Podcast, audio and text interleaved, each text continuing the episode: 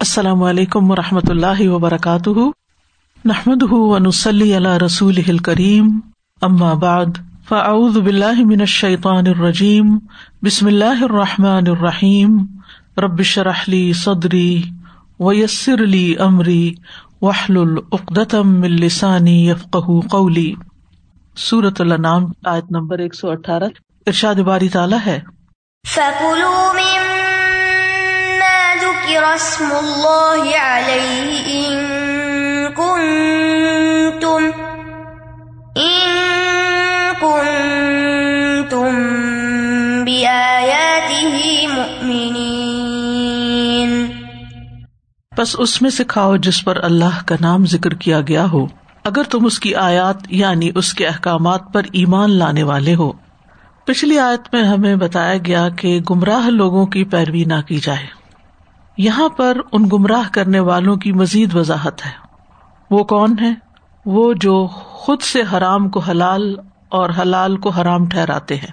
وہ لوگ مسلمانوں سے کہتے تھے، تم کہتے ہو کہ تم اللہ کی عبادت کرتے ہو۔ تو جسے اللہ قتل کر دیتا ہے، وہ زیادہ حق رکھتا ہے کہ تم اسے کھاؤ۔ اس جانور کی نسبت جسے تم اپنے ہاتھ سے قتل کرتے ہو یعنی ذبح کرتے ہو۔ تو اللہ سبحان تعالیٰ نے مسلمانوں سے فرمایا کہ اگر تم ایمان کو عمل ثابت کرنے والے ہو یعنی ایمان کا تقاضا پورا کرنے والے ہو، تو اسی کو کھاؤ جس پر اللہ کا نام ذکر کیا گیا ہو۔ اور یہ وہ جانور ہوتا ہے جس کو بسم اللہ کے ساتھ ذبح کیا جاتا ہے۔ یعنی ذبح تو تم خود کرتے ہو، مگر اس پہ نام اللہ کا ہوتا ہے۔ ہم جانتے ہیں کہ حلال جانور کو کھانے کی کچھ شرائط ہے ان میں سے ایک یہ ہے کہ اس کو ذبح کیا جائے کہ اس کا خون نکلے جسم میں سے۔ خون بہ جائے۔ دوسرا یہ کہ ذبح کرتے وقت اس پر اللہ کا نام لیا جائے۔ اور ہر کھانے پینے والی چیز سے متعلق یہی شرط ہے۔ مشروبات ہوں، جانور ہوں، ویسے کھانا ہو، تو ہر کھانے پہ اللہ کا نام لینا چاہیے۔ یعنی جب ہم کھانا کھاتے ہیں، تو پھر اس وقت بسم اللہ پڑھ کر کھانا کھائیں۔ بسم اللہ سے شروع کریں۔ ان کن تم بھی آیات ہی منین اگر تم اس کی آیات پر ایمان لاتے ہو۔ تو فکولو کھاؤ مما دک رسم اللہ علیہ وہ کھاؤ جس پہ اللہ کا نام لیا گیا ہو۔ یعنی اللہ کا نام لے کر کھاؤ، اللہ کے نام سے ذبح کرو۔ یہ ایمان کا تقاضا ہے۔ اور ویسے بھی جس پر اللہ کا نام لیا جائے، صرف وہی کھانا حلال ہوتا ہے۔ اگر غیر اللہ کے نام پر چاہے ذبح کیا جائے، چاہے کوئی صدقہ کیا جائے کسی اور کے نام کا جیسے ہمارے یہاں کہتے ہیں نیاز حسین، تو وہ حضرت حسین کے نام پر کرتے ہیں۔ یا اسی طرح کوئی اور کھانا کسی بھی بزرگ کے نام پر، تو اس کو نہیں کھاؤ، وہ کھاؤ جس پر اللہ کا نام لیا گیا ہو۔ عبداللہ بن عمر رضی اللہ عنہ سے روایت ہے کہ نبی صلی اللہ علیہ وسلم ایک دفعہ زید بن امر بن نفیل سے بلدہ کے مقام پر ملے۔ نبی صلی اللہ علیہ وسلم پر ابھی وہی کا آغاز نہیں ہوا تھا یعنی ابھی وہی نازل ہونا شروع نہیں ہوئی تھی۔ اور یہ زید بن امر وہ ہیں کہ جو دور جاہلیت میں بھی دین حنیفی پر تھے یعنی حضرت ابراہیم علیہ السلام کے دین پر۔ وہاں نبی صلی اللہ علیہ وسلم کے سامنے کھانا پیش کیا گیا، تو آپ نے اسے کھانے سے انکار کر دیا۔ پھر زید بن امر نے کہا کہ میں بھی وہ چیز نہیں کھاتا جو تم اپنے بتوں کے نام پر ذبح کرتے ہو۔ میں تو صرف وہی چیز کھاتا ہوں جس پر اللہ کا نام لیا جاتا ہے۔ تو اس سے یہ پتا چلتا ہے کہ نبی صلی اللہ علیہ وسلم نبوت سے پہلے بھی دین فطرت پر تھے۔ اور بتوں کی پوجا اور بتوں کے نام پر دیے گئے کھانے اور ان کے نام پر ذبح کیے ہوئے چڑھاوے ان سے پرہیز کرتے تھے۔ اور اسی طرح مکہ میں کچھ اور لوگ بھی تھے۔ ایک اور روایت میں آتا ہے، ایک مرتبہ لوگوں نے نبی صلی اللہ علیہ وسلم سے پوچھا، یا رسول اللہ، ہم لوگ زمانے جاہلیت میں ماہ رجب میں ایک قربانی کیا کرتے تھے۔ آپ اس حوالے سے ہمیں کیا حکم دیتے ہیں؟ نبی صلی اللہ علیہ وسلم نے فرمایا کہ اللہ کے نام پر جس مہینے میں چاہو ذبح کر سکتے ہو۔ چاہے رجب میں کرو شابان میں کرو، بس شرط یہ کہ اللہ کے نام پر ہو۔ اللہ ضب کے لیے نیکی کیا کرو۔ یعنی صرف ذبح میں ہی نہیں۔ ان سلاتی و نسخی و ماہیا و مماتی للہ رب العالمین۔ صرف نماز اور قربانی ہی اللہ کے لیے نہیں، بلکہ ساری زندگی اللہ کے لیے۔ جو بھی نیک کام کرو، اللہ کی رضا کے لیے کرو۔ اور لوگوں کو کھانا کھلایا کرو۔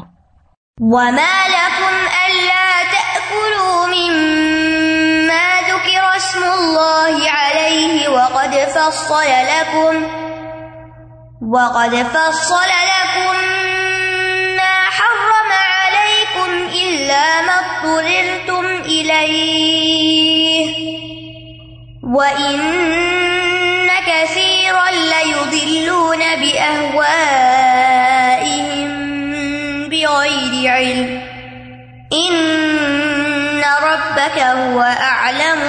بالمعتدين اور تمہیں کیا ہے کہ تم اس میں سے نہیں کھاتے جس پر اللہ کا نام ذکر کیا گیا ہے، جبکہ اس نے تمہارے لیے کھول کر بیان کر دیا جو اس نے تم پر حرام کیا، سوائے اس کھانے کے جس کی طرف تم مجبور کر دیے جاؤ۔ اور بے شک اکثر لوگ اپنی خواہشات کے ساتھ بغیر علم کے دوسروں کو گمراہ کرتے ہیں۔ بے شک آپ کا رب حد سے تجاوز کرنے والوں کو خوب جانتا ہے۔ وہ مالکم اللہ تعقلو مما دک رسم اللہ علیہ اور کیا ہے تمہیں کہ تم اس میں سے نہ کھاؤ جس پر اللہ کا نام لیا گیا ہو؟ کیونکہ کفار اعتراض کرتے تھے کہ تم اپنے ہاتھ کا مارا ہوا کھا لیتے ہو۔ تو اصل بات یہ نہیں تھی، بات پوری نہیں کرتے تھے۔ اللہ سبحانہ تعالیٰ فرمائے نہیں، تم جس پر اللہ کا نام لیتے ہو، خود ذبح کرتے ہو، وہ کھا سکتے ہو۔ تم کیوں نہ کھاؤ؟ یعنی آخر اس میں کیا تردد ہے؟ جسے اللہ نے حلال کیا ہے تم ان لوگوں کی باتوں میں آ کر اسے اپنے لیے حرام کر لو گے؟ اور اس سے پہلے وہ چونکہ ایسے کھانوں کے عادی نہیں تھے، کوئی باقاعدہ نظام نہیں تھا یعنی حلال حرام کا کوئی قاعدہ نہیں تھا، تو لوگوں کی باتوں کی وجہ سے وہ تھوڑے شک میں تھے۔ لیکن اللہ سبحان تعالیٰ نے ان آیات کے ذریعے ان کا شک دور کر دیا۔ تو مطلب یہ ہے کہ کون سی رکاوٹ ہے جو تمہیں اس بات سے روکتی ہے کہ تم اس جانور سے کھاؤ جس پر اللہ کا نام لیا گیا اور اس کے نہ کھانے سے تمہیں کیا فائدہ حاصل ہوتا ہے؟ یعنی ایسی کوئی چیز ہمارے دین میں نہیں ہے کہ تم اس زبیحا جانور کے کھانے سے بچو جس پر اللہ کا نام لیا گیا ہو۔ خواہ یہ جانور بہیرا ہو یا صاحبہ ہو یا اور جانور ہو جن کو مشرقین نے اپنے اوپر حرام کیا ہوا ہو۔ بحیرہ صاحبہ کی تفصیل آگے آئے گی ان شاء اللہ وقت فصل الکم ما حرم علیکم الا ما تم جبکہ اس نے تمہیں کھول کر بتا دیا ہے۔ کیا؟ ما حرم علیکم، جو اس نے تم پر حرام کیا ہے۔ یعنی حلال بھی واضح ہے، حرام بھی واضح ہے۔ تو جو حلال کیا ہے، آخر اس کو تم کیوں نہ کھاؤ؟ ہاں وہ نہیں کھاؤ جو اس نے حرام کیا ہے۔ صرف اس وقت کھا سکتے ہو جب تم لاچار ہو جاؤ، مجبور ہو جاؤ کہ فاقو مرنے لگو اور تمہارے پاس اور کوئی کھانا میسر ہی نہ ہو سوائے اس حرام کے، تو جان بچانے کے لیے تھوڑا بہت اس میں سے کھا سکتے ہو۔ غیر باغن والا آدن جس طرح سورت البکرا وغیرہ میں شرط آتی ہے۔ تو اس سے یہ پتا چلتا ہے کہ تمام اشیاء کی اصل جو ہے وہ عباہت ہے۔ عباہت کا مطلب ہر چیز حلال ہے، سوائے اس کے جسے اللہ نے حرام کیا۔ ہو کیونکہ حرام کو اللہ نے کھول کے بتا دیا حرام کے بارے میں ہمیں ڈاؤٹ میں نہیں رکھا، شک میں نہیں رکھا۔ جتنی بھی حرام چیزیں ہیں، ان کے بارے میں ہمیں تفصیل بتا دی گئی ہے کہ کیا کیا حرام ہے۔ اور اگر کسی چیز کو شریعت حرام نہیں کرتی تو ہمیں خود سے اس کو اپنے اوپر حرام نہیں کرنا، یہ بھی یاد رکھیے۔ کیونکہ حلال اور حرام کرنے کا اختیار صرف اللہ سبحان تعالیٰ کے پاس ہے۔ یعنی یہ تقوا اور پرہیزگاری نہیں ہوگی کہ جس چیز کو اللہ نے تمہارے لیے حلال کیا ہے، اس کو تم اپنے لیے حرام ہی کر لو۔ آپ دیکھیں کہ اس وقت جو دنیا میں ٹرینڈ چل پڑا ہے ویگن بننے کا، اس میں کچھ لوگ خود ساختہ مرسی کا کانسیپٹ لے کے کہ جانوروں پر رحم کرنے کے اس میں وہ زبیحا نہیں کھاتے، گوشت نہیں کھاتے، چکن ہو، لیم ہو، کچھ بھی نہیں کھاتے کہ یہ جانوروں کے ساتھ ظلم ہے کہ ان کو کاٹ کاٹ کے ان کو کھایا جا رہا ہے۔ اس کا یہ جواب ہے، کیا ہے تمہیں کہ جس چیز کو اللہ نے حلال کرار دیا تم اس کو آخر کیوں نہ کھاؤ؟ کچھ جانوروں کو اللہ سبحان تعالیٰ نے ہمارے ہی لیے پیدا کیا ہے اور ان کی گروتھ اسی لیے زیادہ ہے۔ اور آپ دیکھیں کہ ان کو جو ذبح کیا جاتا ہے، اس میں ان کو تکلیف کم ہوتی ہے، بنسبت اس کے کہ وہ خود کسی بیماری میں تڑپ تڑپ کے مرتے ہیں۔ اس میں وہ زیادہ پین سے گزرتے ہیں۔ اور جب ان کو ذبح کر لیا جاتا ہے اور ان کو استعمال کیا جاتا ہے، جن کو بنائے اللہ نے ہمارے لیے ہے، تو وہ ان کے بھی فائدے میں اور ہمارے بھی فائدے میں۔ اور ہماری کتنی ہی ضروریات جسم کی ایسی ہیں کہ جو صرف اور صرف لحمیات لحمیات سے مراد یعنی جو میٹ بیسڈ ہوتی ہے، پروٹین اس پر بیس کرتی ہیں۔ تو اس لیے حلال حرام کو اللہ تعالیٰ نے واضح کیا ہے، اگر تم مومن ہو تو پھر تمہیں اسی قاعدے پر چلنا ہوگا، خود سے چیزوں کو اپنے اوپر حرام نہیں کر سکتے۔ ولا تقول لما تصف السنتكم هذا حلال وهذا حرام۔ جو تمہاری اپنی زبانیں کہتی ہیں کہ یہ حلال ہے اور یہ حرام ہے یعنی بے شک حرام کا لفظ نہ بھی بولے لیکن اگر اپنے اوپر حرام کے درجے میں کھانا روکا ہوا تو وہ حرام ہی کہتی ہیں تمہاری زبانیں یہ تم اللہ پہ جھوٹ گڑتے ہو۔ تو یہاں بھی فرمایا وقت فصل الکم ہر رما علیہ اللہ نے حرام چیزیں تم پر خوب کھول کے بتا دی ہیں۔ قرآن و حدیث میں اچھی طرح واضح طور پر بیان کر دیا گیا ہے۔ اور اس کی تفصیل آگے اسی صورت میں بھی آ رہی ہے۔ اور سورت البقرا اور سورت المائدہ میں بھی بعض چیزوں کا ذکر ہے۔ اور کچھ چیزوں کا ذکر احادیث میں پایا جاتا ہے۔ اور یہ جو حرام کیے جانے کے بارے میں آتا ہے، یہ سورت الانعام، سورت البکرا اور سورت المائدہ کی آیات ہیں، جن میں واضح طور پہ فرمایا گیا، انما حرم علیکم المئی تتا و دما و لحم الخنزیری وما اہل بہی لغیر اللہ۔ ایک اور جگہ آتا ہے، المائدہ میں حرمت علیکم المئی تتو و دم و لحم الخنزیری وما اہل لغیر اللہ بہی ولمن خنکت ولموقوزت ولمتردیت و نتیحت وما اکل سب اللہ ما دکی تم وما ذبح النصب و ان تستقسم بال ازلام ذالکم فسق. ساری تفصیلات قرآن مجید میں ہمیں بتا دی گئی ہیں. تو جب حرام اللہ تعالیٰ نے اتنا کھول کے بیان کیا ہے، تو پھر باقی چیزیں تمہارے لیے حلال ہیں، تو حلال نہ کھانے کی وجہ کیا ہے؟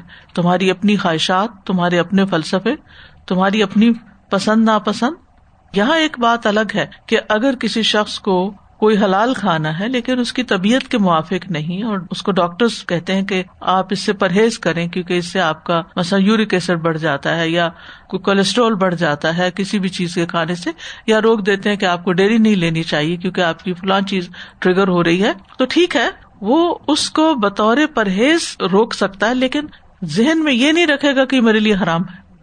اسی طرح بعض لوگ ڈائٹنگ کرتے وقت کہتے ہیں کہ میرے اوپر حرام جو میں چینی کھاؤں، میرے اوپر حرام جو میں گھی والی چیز کھاؤں۔ حرام کا لفظ نہیں بولے کیونکہ اللہ نے اس کو حرام نہیں کیا۔ بعض لوگ کسم کھا لیتے وہ کسم توڑ بیٹھتے کر بھی نہیں سکتے، کیونکہ ہیومنلی پاسبل نہیں ہے کہ بہت ساری چیزوں کو انسان اپنے لیے منع کر دے۔ پھر فرمایا وہ ان کثیر بے احوا بغیر علم۔ اور لوگوں کی اکثریت کیا کرتی ہے پھر اکثریت کی بات ہوئی، پیچھے کل بھی ہم نے اکثریت کی بات پڑھی تھی۔ اکثریت کا کام یہ ہے کہ وہ لوگوں کو اپنی خواہشات کی بنا پر بغیر علم کے گمراہ کرتی ہے یعنی بہت سے لوگ صرف اپنی خواہشات، اپنی پسند، ناپسند کی بنا پر لوگوں کو حلال چیزیں حرام کر کے بتاتے ہیں۔ اور ان کے پاس کوئی علم نہیں ہوتا۔ صرف خواہشات ہوتی ہیں، صرف ان کے خیالات ہوتے ہیں۔ دور جاہلیت میں تو بحیرہ صاحبہ وغیرہ انہوں نے خود سے حرام کر رکھے تھے، وسیلہ اور حام وغیرہ۔ تو یہ سب کچھ وہ جہالت کی بنا پہ کرتے تھے، بغیر کسی علم کے۔ علم سے مراد وہی الہی کا علم، جس میں منع کیا جاتا ہے حرام چیزوں سے۔ وہاں تو ایسا کوئی قاعدہ قانون نہیں تھا۔ تو ان کے بڑے حرام کرتے اور پھر سارے لوگ اس کی پابندی کرتے تھے اور اس کو نہیں کھاتے تھے۔ تو یہاں پر واضح کر دیا گیا کہ اس کا تعلق جہالت اور گمراہی سے ہے، علم کے ساتھ اس کا کوئی تعلق نہیں۔ اور انسان یاد رکھے کہ ہر معاملے میں صرف اپنی مرضی، اپنی پسند، ناپسند، اپنی خواہشات پہ چلنا یہ گمراہی کا سبب بن جاتا ہے۔ چاہے کسی کی خواہش پہ چلنا، چاہے اپنی خواہش پہ چلنا۔ یعنی اللہ کی ہدایت کے بغیر صرف اپنے ذوق یا اپنے جذبات کی پیروی کرتے چلے جانا کسی کے لیے بھی جائز نہیں۔ کسی چیز کو اگر انسان ناپسند کرتا ہے پرسنلی کیونکہ لائکنگ ڈس لائکنگ ہوتی ہے کچھ چیزوں کی، تو اس کو پھر ایک ریچول بنا لینا، اس کو دین کا حصہ بنا لینا، تو یہ چیز پسندیدہ نہیں ہے۔ یا مثلاً اگر کسی چیز کو ناپسند کرتا ہے تو اس کو حرام کرنے کا فتویٰ دے دے کہ یہ تو حرام ہے، ایسا نہیں ہونا چاہیے۔ نبی صلی اللہ علیہ وسلم کو بھی اللہ تعالیٰ نے روک دیا لما تو ہر رما احل اللہ کہ آپ اس چیز کو کیوں حرام کرار دیتے ہیں جو اللہ نے آپ کے لیے حلال کیا اور کسی اور کی پسند کی خاطر بھی نہیں۔ تب تغی مردات ازواجک، کیا آپ اپنی بیویوں کی رضا چاہتے ہیں؟ یعنی اگر کوئی بڑا، کوئی دوست، کوئی انسان اگر آپ کو کہے کہ میری خاطر تم یہ کھا لو، چاہے حرام ہو، یا میری خاطر یہ نہ کھاؤ، تو کسی کی خاطر اللہ کا قانون نہیں بدلا جا سکتا۔ ان نہ ربا کا ہوا عالم بل بے شک آپ کا رب جانتا ہے جو حد سے بڑے ہوئے لوگ ہیں۔ یعنی جو لوگ حلال سے تجاوز کر کے حرام کی طرف چلے جاتے ہیں یا حرام کو حلال کر لیتے ہیں، اللہ تعالیٰ کو خوب پتا ہے کہ کون ہے وہ لوگ۔ تو اس لیے اللہ کا علم ہونا، یہ ایسا نہیں کہ ہاں پتا ہے تو بس پتا ہے ہمارے پتا ہونے کی طرح کے ہمیں معلوم ہے کون کیا کر رہا ہے۔ تو ہم کیا کر سکتے ہیں؟ اگر کوئی غلط بھی کر رہا ہو تو حضرت ہم ہزاروں لوگوں کو دیکھتے ہیں، راستوں میں غلط کام کرتے ہو تو ہم کیا کر سکتے ہیں؟ کچھ بھی نہیں کر سکتے۔ لیکن اللہ کا علم ہونا وہ معمولی بات نہیں پھر اس کی تو پکڑ ہو جاتی ہے۔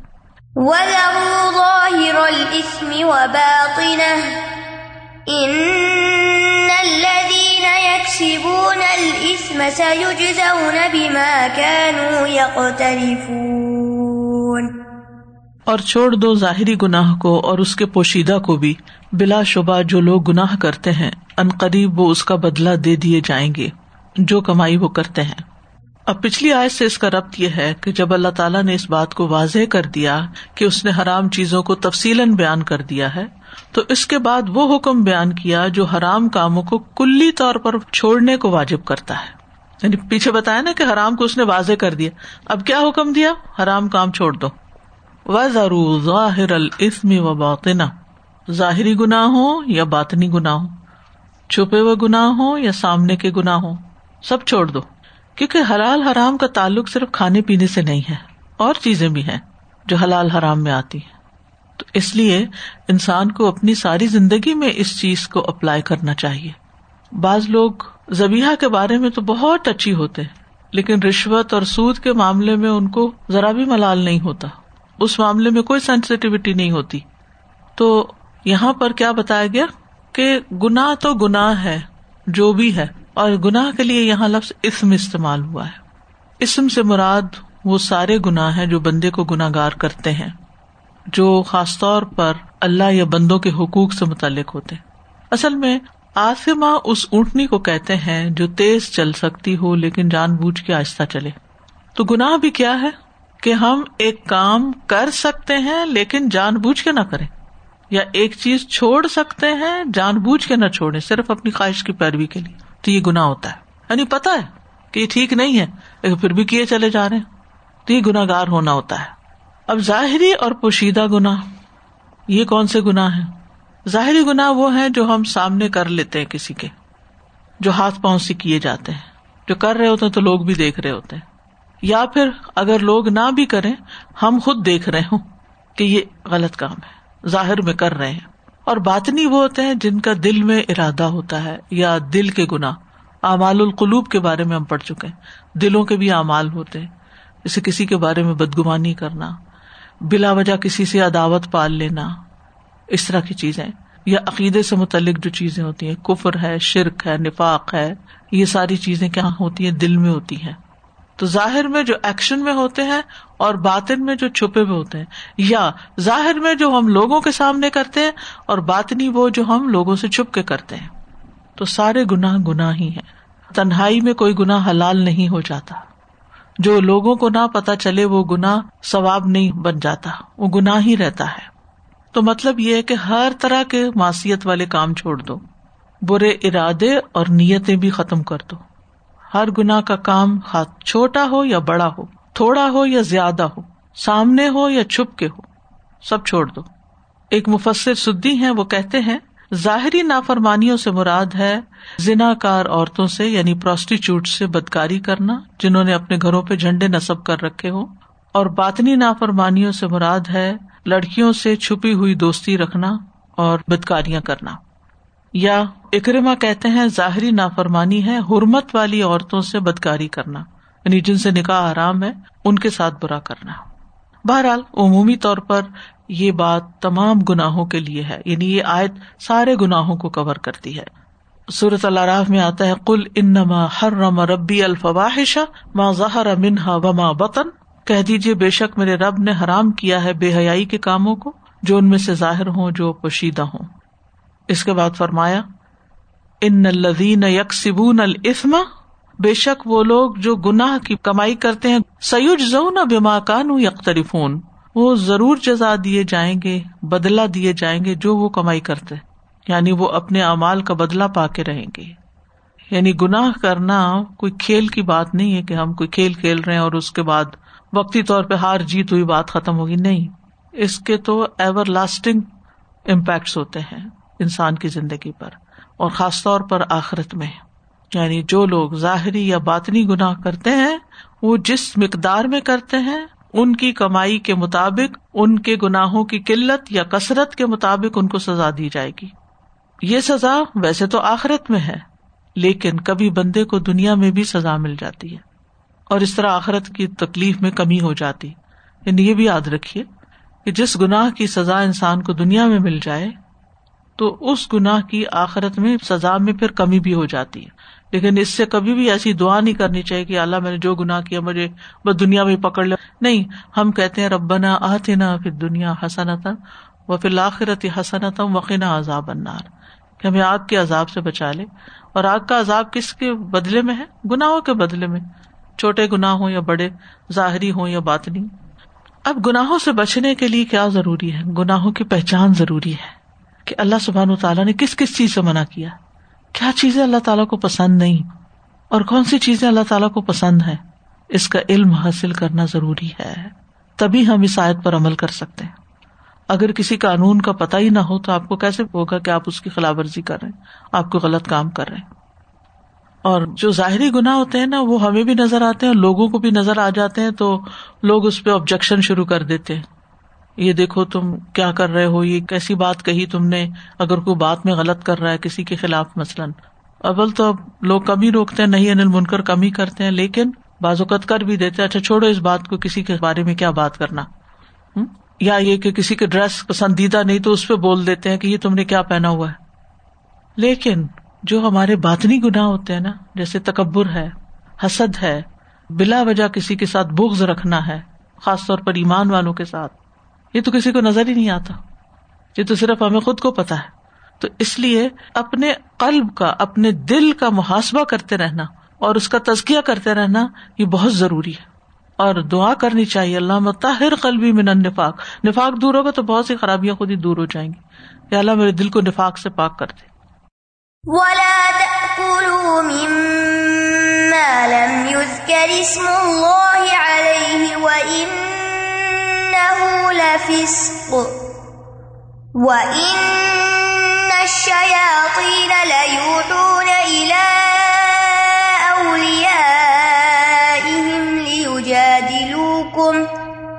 وإن أطعتموهم إنكم لمشركون. اور جس پر اللہ کا نام ذکر نہ کیا گیا ہو، اس میں سے نہ کھاؤ، اور یقیناً وہ نافرمانی کا کام ہے۔ اور بے شک شاطین ضرور اپنے دوستوں کی طرف شبہات القاع کرتے رہتے ہیں تاکہ وہ تم سے جھگڑا کرے اور اگر تم نے ان کی اطاعت کی تو بے شک تم یقیناً مشرق ہوگے، شرک کا ارتقاب کرو گے۔ ولا تلو پیچھے فرمایا کہ وہ کھاؤ جس پہ اللہ کا نام لیا گیا۔ اب تاکیدن فرمایا وہ نہ کھاؤ جس پہ اللہ کا نام نہ لیا گیا، خاص طور پر زبیہ یعنی جس زبیحا پر اللہ کا نام نہ لیا گیا، اس کا کھانا حرام ہے۔ وہ مردار کرار پائے گا۔ جیسے شکار کرتے ہوئے اگر بسم اللہ پڑھ کے جانور کو نہیں چھوڑا اور وہ پکڑ لایا شکار آپ کے لیے تو آپ اس کو نہیں کھا سکتے۔ اس بارے میں لمائی کہتے ہیں کہ اگر بھول گئے ہیں، نیت تھی، ارادہ تھا، لیکن بھول گئے، تو بھول چوک معاف ہے۔ کچھ اسکالر اجازت دیتے ہیں کہ ہاں بھول چوک چوک معاف ہے، تو نیت اور ارادے میں تھا کہ اللہ ہی کے نام سے یہ کر رہے ہیں۔ تو کھا سکتے۔ لیکن بعض کہتے نہیں، چونکہ واضح حکم ہے کہ وہ نہ کھاؤ، جس پہ نام نہیں لیا اللہ کا، بسم اللہ نہیں پڑی جانور چھوڑتے وقت، تو پھر اس کو مت کھاؤ۔ بہرحال یہ دونوں اوپین موجود ہیں۔ اب یہ کون سے جانور ہیں؟ جیسے گلا گھٹ کے کوئی مر جائے خود سے، یا گر کے مر جائے، یا کوئی بتوں کے نام پہ زبیحا ہو، یا ویسے ہی جھٹکے کا گوشت ہو، ان سب چیزوں سے پرہیز کرنا چاہیے۔ یا جان بوجھ کے جس پہ اللہ کا نام نہ لیا گیا ہو۔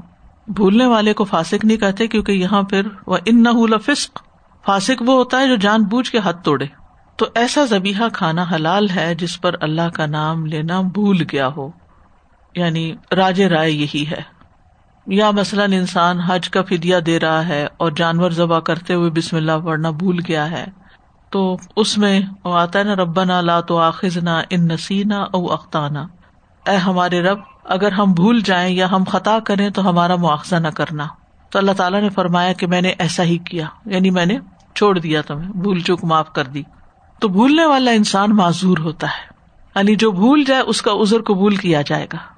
کیا ہم کرتے آپ کسی کو کوئی کام کہیں، مثلاً آپ اپنے ہسبینڈ کو کوئی کام کہتے ہیں اور وہ واپس آ جاتے ہیں کیے بغیر وہ کہتے میں بھول گیا تھا۔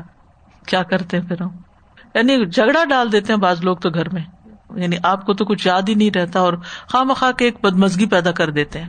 کسی بھی جگہ پر کسی کو بھول جائیں کسی کو انوائٹ کرنا بھول جائیں، تو پھر آپ دیکھیں۔ تو ہم لوگوں کی بھول چوک معاف نہیں کرتے، ان کا ازر قبول نہیں کرتے۔ لیکن اللہ سبحان و تعالیٰ نے کیا فرمایا؟ جب یہ آیت نازل ہوئی اور مومنوں نے کہا کہ اللہ تعالیٰ، آپ ہمیں نہ پکڑنا اگر ہم بھول جائیں، تو اللہ تعالیٰ نے فرمایا، میں نے ایسا ہی کیا۔ تو جھگڑے کی غرض سے، مسلمانوں سے بحثیں کرنے کے بارے میں مزید آیت آتی ہے یعنی بحث مباحثے میں نہیں پڑھنا چاہیے۔ وہ ان شیاتی نہ لو نہ الا اولیا اہم لیو جا دلو کم اور بے شک شیاتین وہ اپنے دوستوں کو وہی کرتے ہیں تاکہ وہ تم سے جھگڑے کتنی زبردست بات کی گئی ہے۔ شیاتین اپنے دوستوں کو جا کے ان کے دل میں ڈالتے ہیں بس بسے ڈالتے ہیں، بدگمانیاں ڈالتے ہیں تاکہ وہ تم سے جھگڑنے لڑنے آ جائیں۔ عام روزمرہ زندگی میں بھی یہی ہوتا ہے نا۔ یعنی لوگوں کے درمیان جھگڑا کیوں ہوتا ہے؟ بہت دفعہ صرف بدگمانی کی بنیاد پر ہوتا ہے، یا مسٹرسٹ کی بنیاد پر ہوتا ہے کہ شخص سچ نہیں بول رہا۔ ہم دوسرے کے بارے میں برا گمان کرتے اور اس کو یقین کی حد تک لے لیتے ہیں کہ نہیں ایسا ہی ہوا ہوگا۔ اور اس سے بات شروع کرتے ہیں، جس سے فساد پھیلتا ہے۔ تو حلال حرام کے معاملے میں بھی جو جھگڑے ہیں لوگوں کے بیچ میں، ان میں بھی شیتان کا ایک بڑا ہاتھ ہے۔ میاں بیوی کے درمیان جو جھگڑے ہوتے ہیں، اس میں بھی شیتان کا بہت بڑا ہاتھ ہے۔ بچوں اور والدین کے بیچ میں بھی جو جھگڑے اور فساد اور ناراضگیاں رہتی ہیں، حالانکہ یہ کتنے پیارے رشتے ہیں۔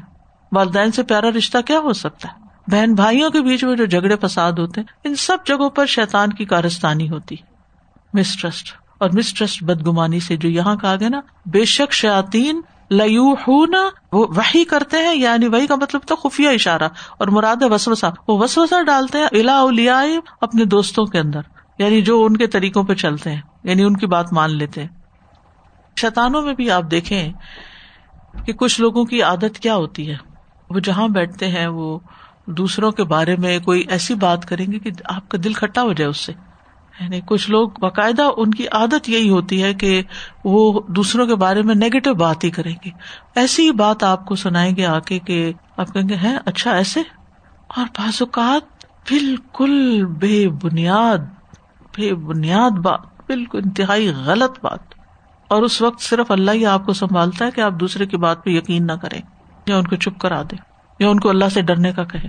یہ میرے اپنے ساتھ ہو چکا ہے۔ ریسنٹلی کسی نے کسی کے بارے میں اتنے یقین سے ایک غلط بات کہی تو مجھے روکنا پڑا۔ میں نے کہا، آپ کے پاس کیا پروف ہے؟ آپ کے پاس کیا دلیل ہے؟ آپ کیوں یہ بات کر رہے ہیں؟ یہ بہت بڑا بہتان ہے، بہت بڑا الزام ہے جو انسان کسی کے اوپر لگا دے بغیر دلیل کے۔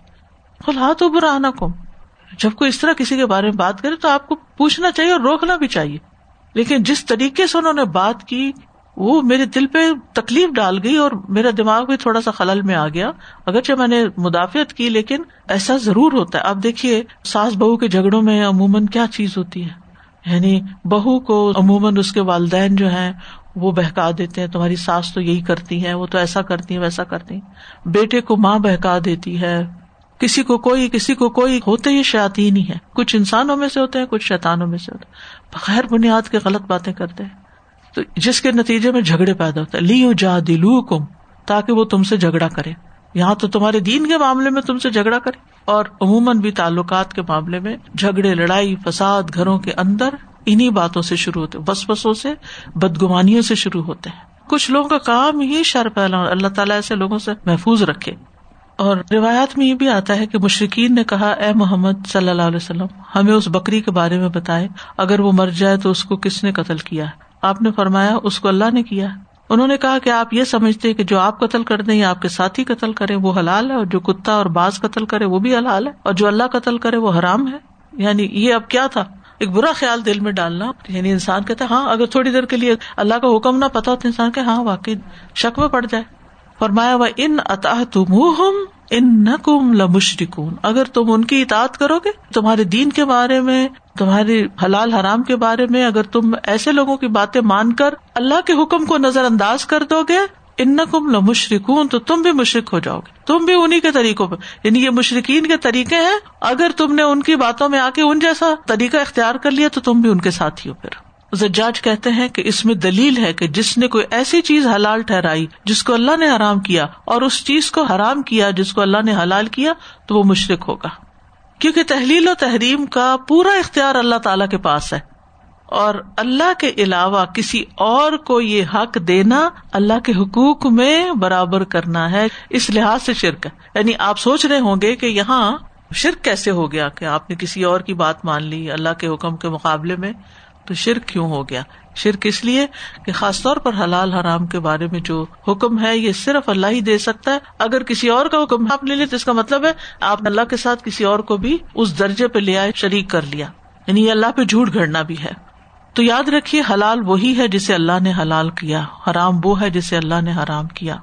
اللہ سبحان تعالیٰ نے اپنے نبی کی زبان سے جو شریعت مقرر کی ہے، وہ قیامت تک کے لیے ہے۔ یہ آیات صرف اس دور کے لیے نہیں ہے آج بھی احکامات ہمارے لیے ہیں۔ عبید اللہ بن عمر بیان کرتے ہیں۔ عمر بن عبد العزیز نے خطبہ دیتے ہوئے ارشاد فرمایا، اے لوگو، بے شک اللہ نے تمہارے نبی کے بعد کسی اور نبی کو مبوس نہیں کرنا۔ اور اس نبی پر جو اپنی کتاب نازل کی تھی، اس کے بعد کسی اور کتاب کو نازل نہیں کیا۔ یعنی وہ آخری کتاب تھی۔ لہٰذا اپنے نبی کی زبان کے ذریعے اللہ تعالیٰ نے جن چیزوں کو حلال کرار دیا ہے، وہ قیامت تک حلال رہے گی۔ اور اپنے نبی کی زبان سے جن چیزوں کو حرام کرار دیا، وہ قیامت تک حرام رہیں گی۔ تم ان کو تبدیل نہیں کر سکتے۔ اور اس سے یہ پتہ چلتا ہے کہ شیطان انسان کو آ کر لازمن اس کے دین سے اس کو بہکاتا ہے۔ اچھا یہاں ایک اور بات بھی پتہ چل رہی ہے۔ صورت اللہ نام میں توحید کی بات ہے نا؟ تو یہاں کھانے پینے کی باتیں کیوں شروع ہوگی؟ کیونکہ مشرقین نے کھانے پینے کے معاملے میں بھی بتوں کو بیچ میں لا کر شرک کا ارتقاب کیا تھا۔ اس لیے حلال حرام کے بارے میں بھی واضح ہدایات دے کر انسان کو خالص توحید کا سبق سکھایا گیا ہے۔ پھر اس سائز سے یہ بات بھی پتہ چلتی ہے کہ شاطین جو ہے وہ لوگوں کو لازمن ان کے دین سے بہکاتے ہیں۔ تو انسان کو کیئرفل ہونا چاہیے۔ صحیح مسلم کی روایت ہے، رسول اللہ صلی اللہ علیہ وسلم نے ایک دن اپنے خطبہ میں فرمایا، سنو، میرے رب نے مجھے یہ حکم دیا ہے کہ میں تم لوگوں کو وہ باتیں سکھا دوں جن سے تم لا علم ہو۔ جو میرے رب نے آج کے دن مجھے وہ باتیں سکھائی ہیں، وہ میں تمہیں آج سکھا دوں۔ رب نے فرمایا، میں نے اپنے بندے کو جو مال دیا ہے، وہ اس کے لیے حلال ہے، اور میں نے اپنے سب بندوں کو حق کی طرف رجوع کرنے والا پیدا کیا ہے، لیکن شاطین ان کے پاس آ کر انہیں ان کے دین سے بہکاتے ہیں، اور میں نے اپنے بندوں کے لیے جن چیزوں کو حلال کیا ہے، وہ ان کے لیے حرام کرار دیتے ہیں، اور وہ ان کو ایسی چیزوں کو میرے ساتھ شریک کرنے کا حکم دیتے ہیں جن کی کوئی دلیل میں نے نازل نہیں کی۔